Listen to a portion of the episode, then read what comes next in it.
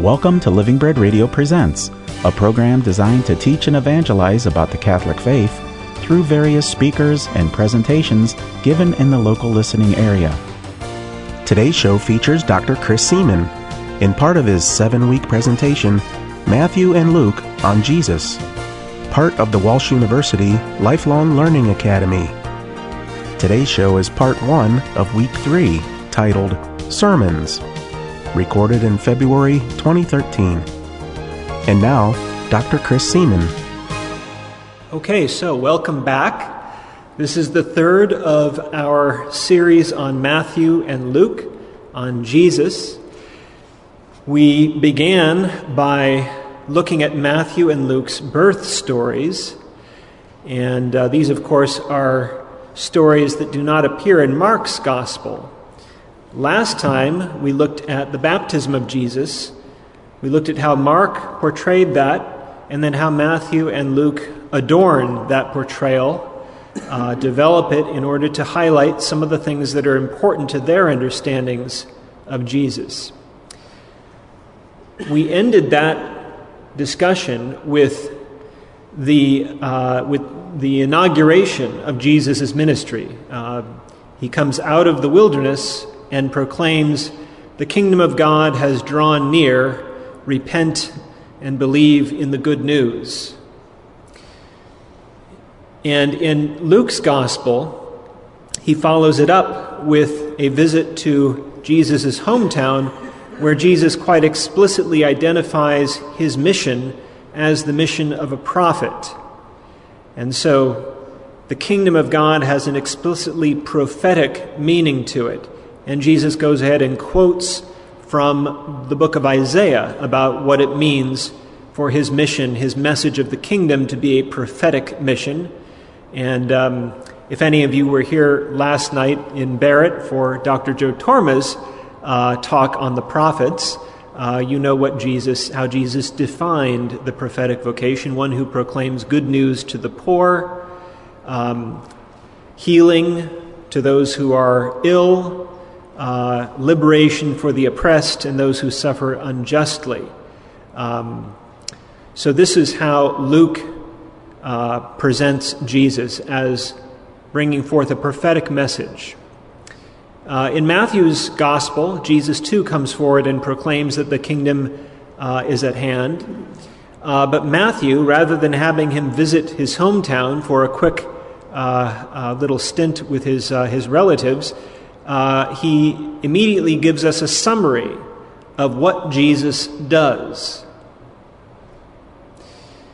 And if you remember in Matthew's um, baptism and testing story, it's right after Jesus' baptism and the heavenly voice declaring him, This is my son, that we get that genealogy of Jesus that makes it quite clear how Matthew understands uh, that term, son of, I'm sorry, we're talking about Luke's gospel still. Luke has that genealogy there uh, right after Jesus' baptism that identifies what it means to call Jesus son of God.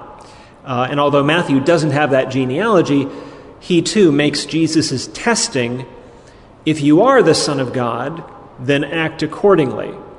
And so we have the various tests which Jesus passes by quoting from the Torah, from the book of Deuteronomy. Uh, so in his tests, he fulfills the book of Deuteronomy, fulfills the commandments. Uh, and then when he enters into his uh, ministry, we get this very little summary of what he does, just a few sentences. He heals a lot of people, he casts out a lot of demons, he does a lot of amazing stuff. Then, right after that little summary of Jesus' ministry, which is basically Matthew compressing the first three chapters of Mark's gospel into a soundbite, we get the Sermon on the Mount. Three chapters of Jesus' teaching. And in Luke, after Jesus gives his mini sermon at Nazareth and is almost killed for it, uh, he then goes on and performs a variety of actions which illustrate what he just said his mission was. He heals people, he liberates them from demonic oppression, um, he, uh, he helps people. But after that short um, sort of montage of scenes of Jesus doing things for people, he too settles down in the middle of chapter 6 of Luke's Gospel, and he delivers a sermon. It's not on a mountain this time, it's on a flat place. Right? The Sermon on the Plain, as it's called. And this is our topic for tonight Jesus' sermons. Now, Mark's Jesus doesn't talk a lot, he mainly acts. There are times when he talks, but it's generally in very specific places, and it doesn't last quite as long as, uh, as in Matthew and Luke, which is why Matthew and Luke are, are between, well, let's see, Mark ends with a few verses in chapter 16, Luke ends in a chapter 24, so that's 16, 17, 18, 19, 20, 21, 22, 23, 20. Luke adds nine chapters to Mark. Matthew adds 25, 26, 27, 28, um, 13 chapters. And most of those additions is Jesus talking. Now, there are two ways that Jesus talks. One of the ways is that he delivers long, sometimes long, discourses, sermons. The other way that Jesus teaches, uh, just, just to let you all know, since he just came in, we have some handouts over there at that table if you want them. The second thing Jesus, the second way Jesus talks is he talks in parables. And there are more parables in Matthew and Luke than in Mark. In Mark, Jesus really only has two parables, and they serve a very specific purpose. Uh, Matthew has a lot of parables, Luke has more parables. So this week and next week, in our visiting of the highlights of Matthew and Luke's understanding of Jesus, we're going to look at Jesus' teaching. Today we're looking at these two inaugural sermons, and next time we look at the parables. And one of the things I'm going to try to leave us with today is that the sermons, the content of these sermons, the way they're arranged and presented, are consistent with the emphases and the themes of the parables of Jesus that are unique to Matthew on the one hand and those that are unique to Luke. For example, just to spill the beans, the main point of Jesus' sermon on the plain in Luke's Gospel in Luke chapter 6, um, in addition to the broad goal of identifying what does a prophet do, the main message is mercy. Be merciful as God is merciful. That's what a prophet is someone who, who images God's mercy to the world. And guess what all 10 of Luke's unique parables are about? They're about mercy, either God's mercy for us or us imaging mercy towards one another. So, in other words, there's a consistency between what Jesus says when he's discoursing and what Jesus says in his parables. And we'll see the same thing is true of Matthew, again, to spill the beans. One of the main ways that you can sum up the Sermon on the Mount, which is Matthew's sermon, uh, is God's judgment.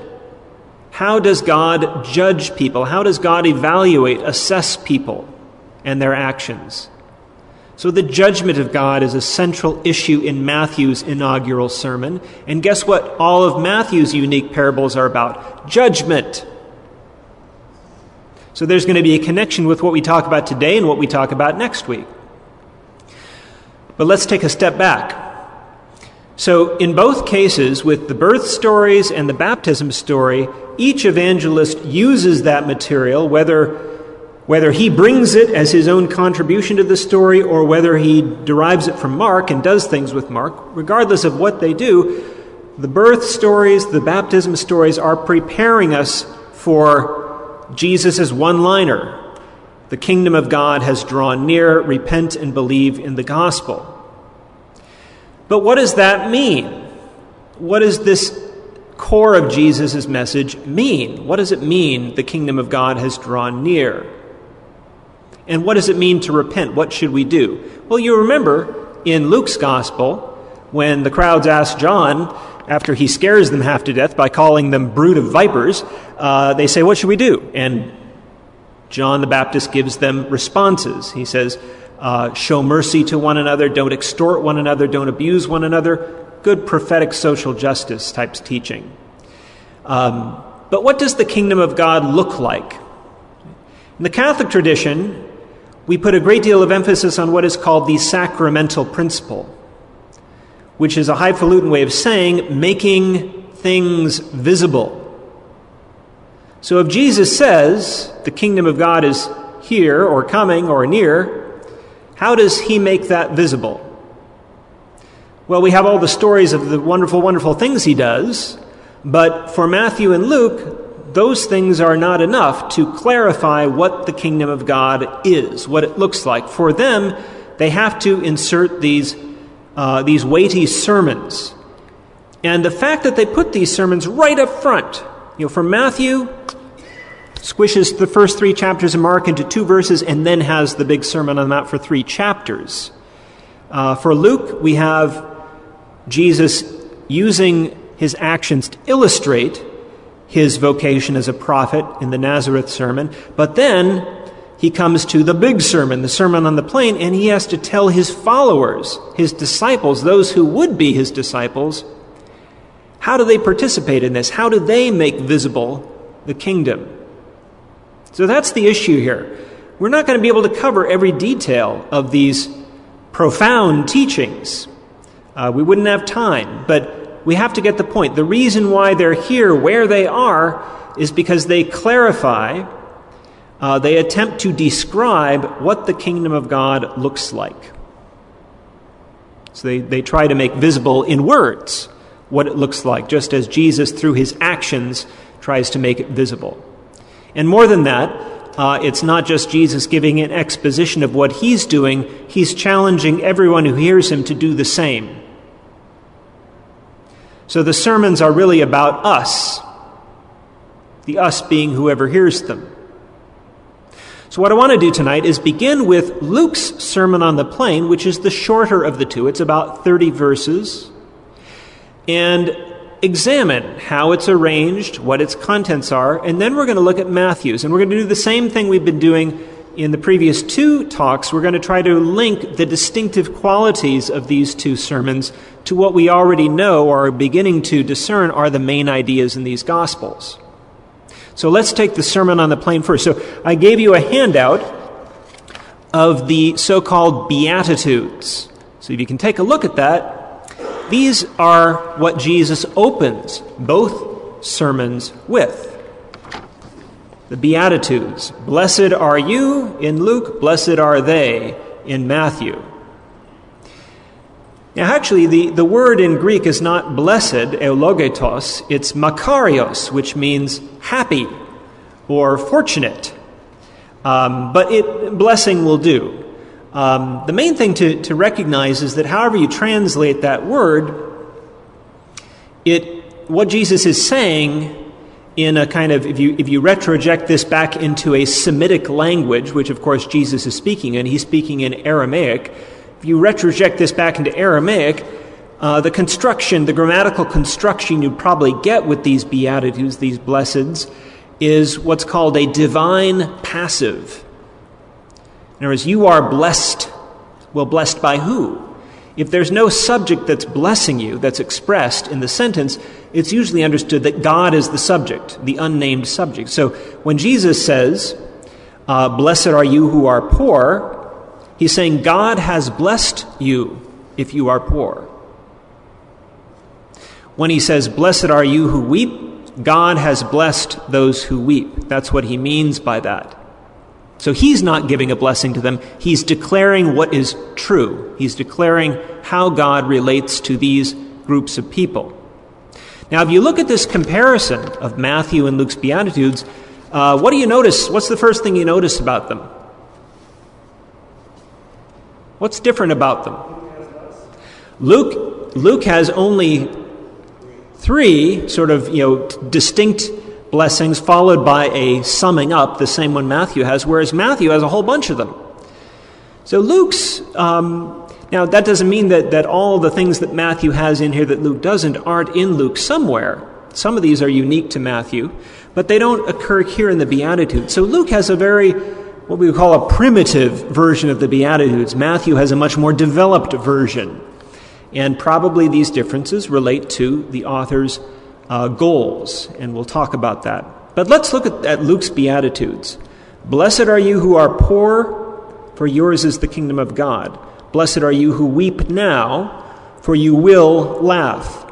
Blessed are you who are hungry now, for you will be filled. Indeed, good news for the poor right? Going right back to chapter 4 at the Nazareth sermon. This is what I've come to do, he says. This is what I've been appointed for. So the content of these Beatitudes are quite consistent with Jesus' declaration of who he is and what he's come to do. Uh, on the other side, which is something I didn't include in this, this uh, profiling of it, uh, you have three woes, three uh, three uh, negative statements um, Woe to you who are rich, for you've already received your consolation. Woe to you who laugh now, for you're not going to be laughing when things get turned upside down. Uh, woe to you uh, who are filled, because you are going to go hungry. So, if you were at Dr. Torma's talk last night, he made the, big, the point that, uh, that no prophet's message is good news to everyone. But what makes, what puts people on different sides of this fence, as it were? It's not just, um, well, presumably, if, if you're poor, you don't have a choice in it. If you're weeping, you're weeping because something's happened to you that you have no control over, perhaps. If you're hungry, presumably, it's because you can't get food to eat. Um, the implication is that those who have wealth, who are happy about this, they're laughing about this now, who are filled with their possessions, they're going to be the losers in the coming judgment that's going to happen, which is, in a sense, the kingdom. But uh, why, are the, why are the people who, who have wealth, uh, who are filled now, who are not weeping now, why are they uh, bad? Why are they not blessed?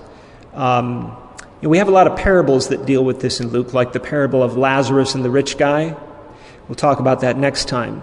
But the key, I think, comes in the final statements on this, par- this uh, parallel here, where Jesus says, Blessed are you when people hate you, when they exclude you, revile you, defame you on account of the Son of Man.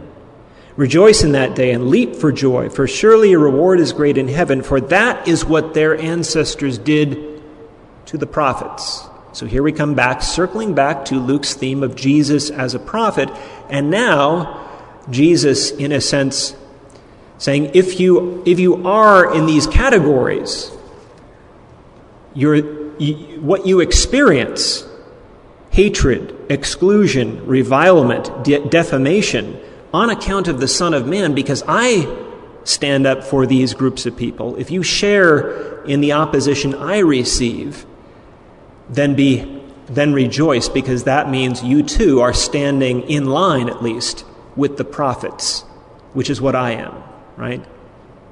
And if he were to read on in Luke with the woes, the reason why the woe people are woeing is because everyone loves them. because that's the way the people treated the false prophets of old. So, really, what we're dealing with here is the prophetic message again. The prophetic message is good news for some, but not for others, and the others, uh, they, uh, they would rather hear false prophets give them messages of consolation and it's all going to be fine. It, isn't it great? You know, God, uh, when, you're, when you have wealth, it means God is blessing you. Uh, you know, that Luke divides the world into the haves and the have nots, and he implies that that unjust situation is a result of human will. And that's why those who have in this age are going to be uh, going to wake up the next day and not be so happy. So again, it's bad news to them.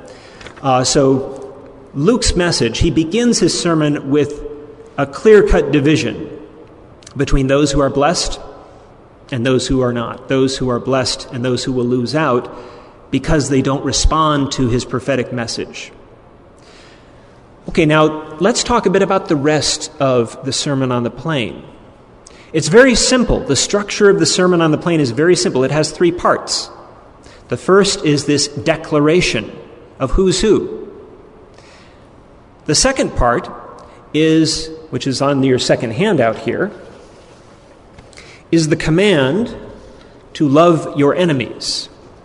And we're going to talk about this in some detail in a moment, but I have a little diagram of this section. This is the center of his sermon. And then after it, you basically get not a series of parables, but a series of warnings. Um, warnings to disciples to be like their master. If you're not like your master, who is a prophet and who is reviled for being a prophet, if you're not reviled too for my name's sake, then you're not doing your job. You're not being my disciples. You're not bearing fruit. So there's a series of images about warning people to follow what he's saying here. But the message is terribly simple. There's simply a statement of fact. There's an unjust reality that the prophet comes to condemn. The role of the prophet then is not to respond to this reviling, this defamation, this opposition that he or she receives uh, by retaliation, by fighting back, but rather through what we call love of enemies, non retaliation. Now, what I want to do is have you take a look at this picture that I made here.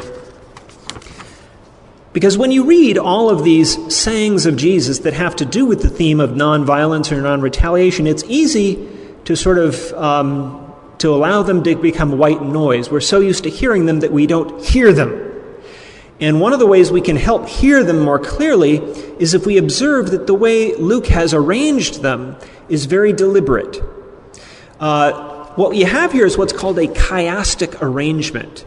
Uh, chiasm is literally um, the letter chi in Greek, which looks like the letter X for us.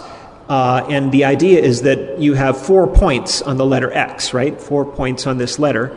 And um, you assign, let, you assign letters to each of these points. A and B become B and A. They get reversed.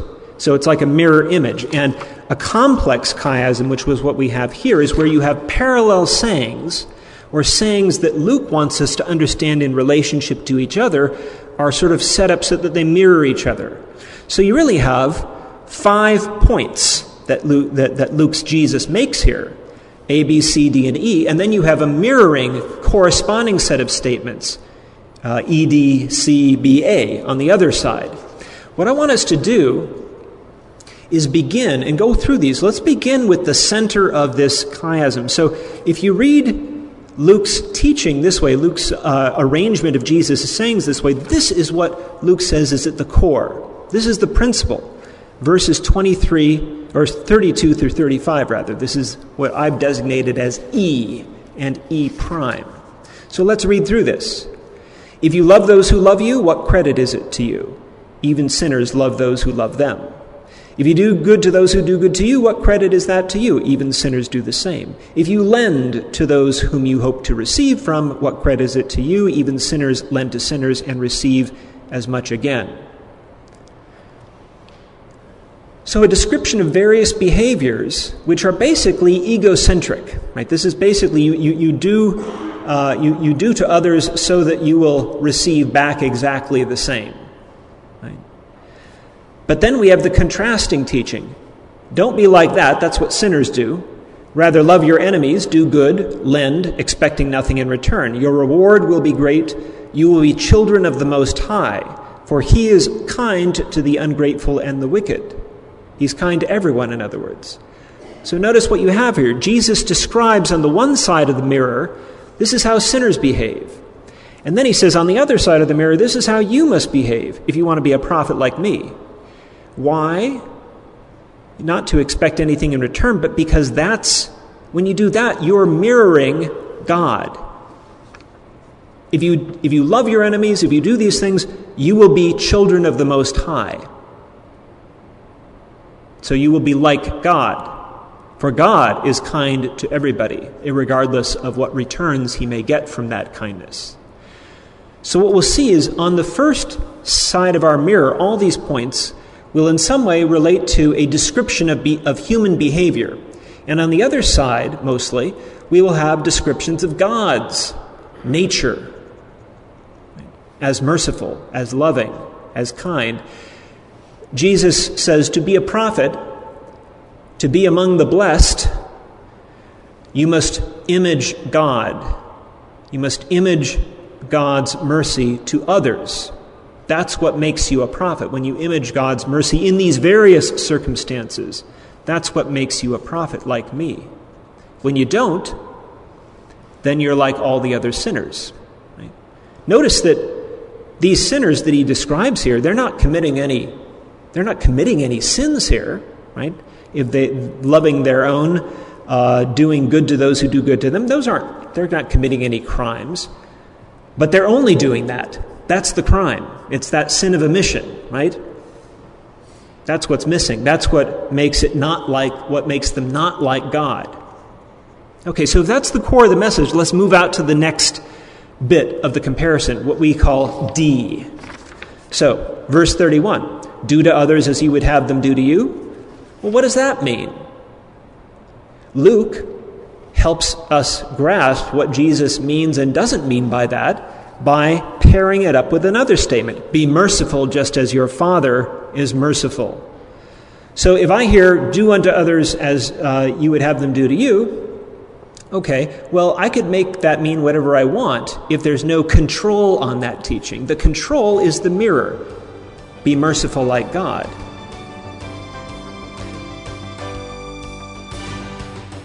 Due to time constraints, today's talk will continue next week at the same time. For more information about the Walsh University Lifelong Learning Academy, log on to walsh.edu.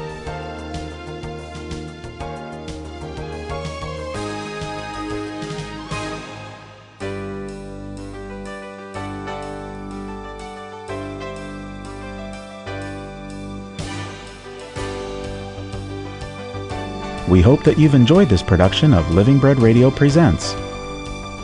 This has been a production of Living Bread Radio in Canton, Ohio. Join us again next week at the same time for more Living Bread Radio Presents.